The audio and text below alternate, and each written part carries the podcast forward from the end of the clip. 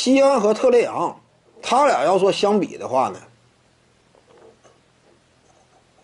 说实话，我更看好特雷杨。你别说跟特雷杨比了，就是西安跟莫兰特相比，我都更看好莫兰特。莫兰特说实话，他的上限我之前谈过，不会超过利拉德。莫兰特的上限不会超过利拉德。首先一点呢，你要说传控，莫兰特有一定的视野，但是个人进攻火力这块儿一般。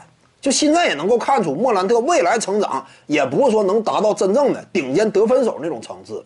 莫兰特基本上这种级别他是够不上的。利拉德甭管咋地，他进攻端这块呢，还是有两下的，对不对？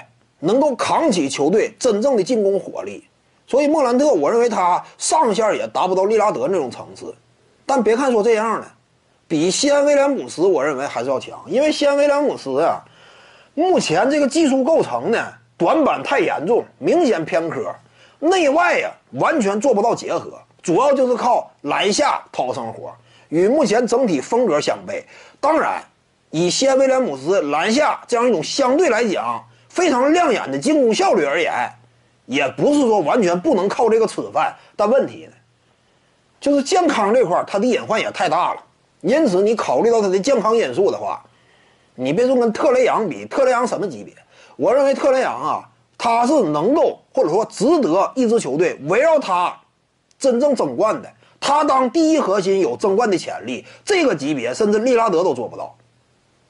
因为特雷杨我们看到了打法风格这块三分远射嘛，这样一种强悍的投射能力，以及你要说他纳什级别的视野的话，可能说夸张，但是他一直以来嘛，标签打法风格啊，一开始。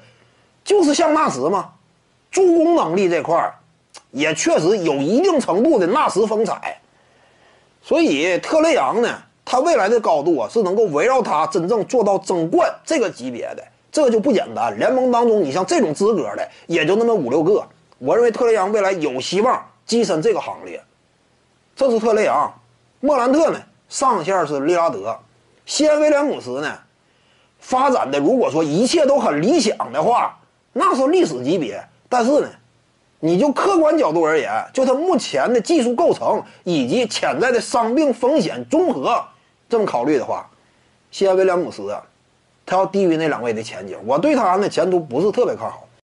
各位观众要是有兴趣呢，可以搜索徐静宇微信公众号，咱们一块聊体育，中南体育独到见解就是语说体育，欢迎各位光临指导。